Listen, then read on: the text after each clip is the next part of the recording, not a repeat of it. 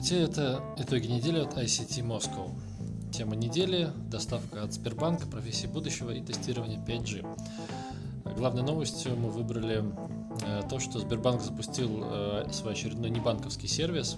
Речь идет о доставке еды из магазинов. Проект назван Сбермаркет. В пилотном режиме он запущен в Ростове-на-Дону и Краснодаре, будет работать месяц. Партнером выступает Инстамарт, компания, которая в августе получила инвестиции от венчурного фонда Сбербанка.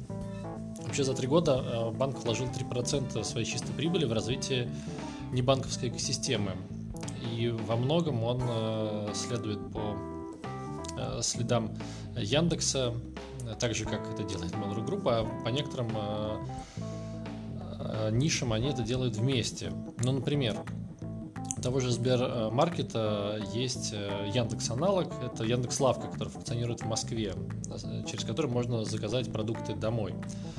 В июле проект Сберлогистика вместе с московской платформой Shipter начал доставлять посылки из онлайн-магазинов. А у Яндекса есть э, сервис Яндекс Доставка, который развивает э, компания вместе со Сбербанком, что примечательно. Сбербанк Э, об этом стало известно совсем недавно, создает конкурента Яндекс станции с Алисой внутри. У банка будет своя умная колонка на основе голосового помощника, который разрабатывает ЦРТ. Э, банк может стать конкурентом Яндекса даже в нише музыкальных онлайн-сервисов. Э, была неподтвержденная информация о том, что Сбербанк ведет переговоры с компанией «Звук».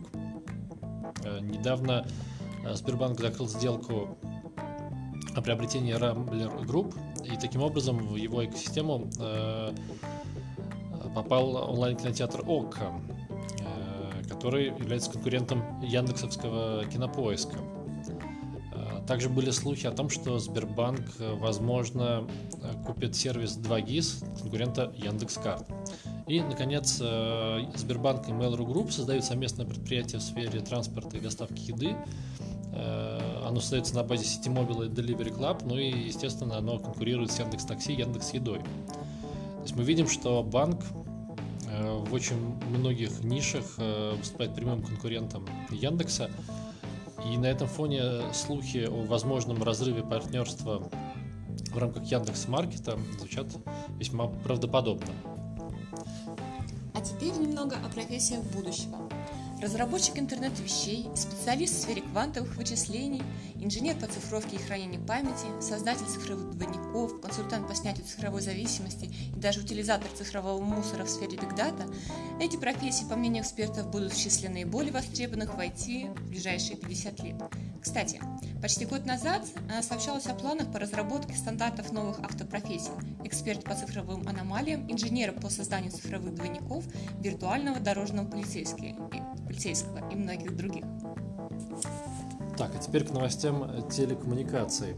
Главный конкурент Сбербанка в сфере биометрии, Ростелеком, планирует уже в октябре представить э, прототип решения для оплаты покупок с помощью лица. На массовый рынок э, решение может выйти уже в конце осени.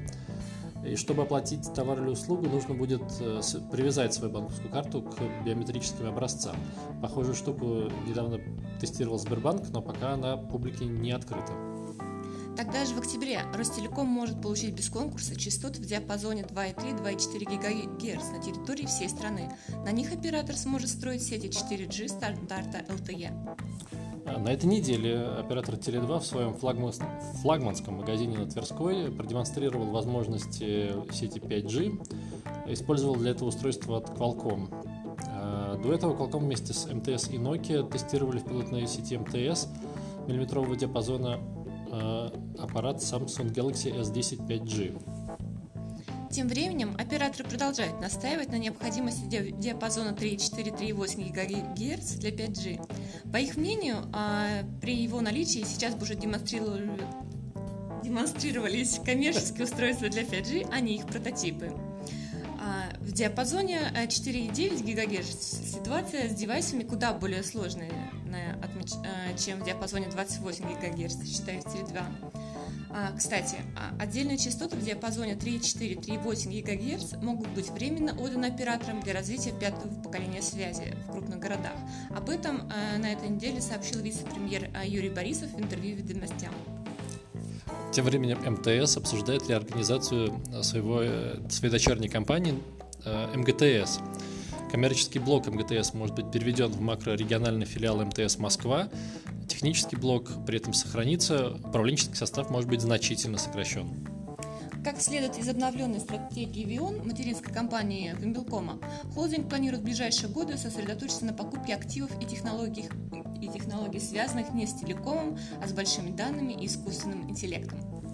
За новостями IT и телекоммуникаций, вообще за ИКТ рынком Москвы, следите на сайте ict.moscow и в нашем телеграм-канале ICT Moscow. thank you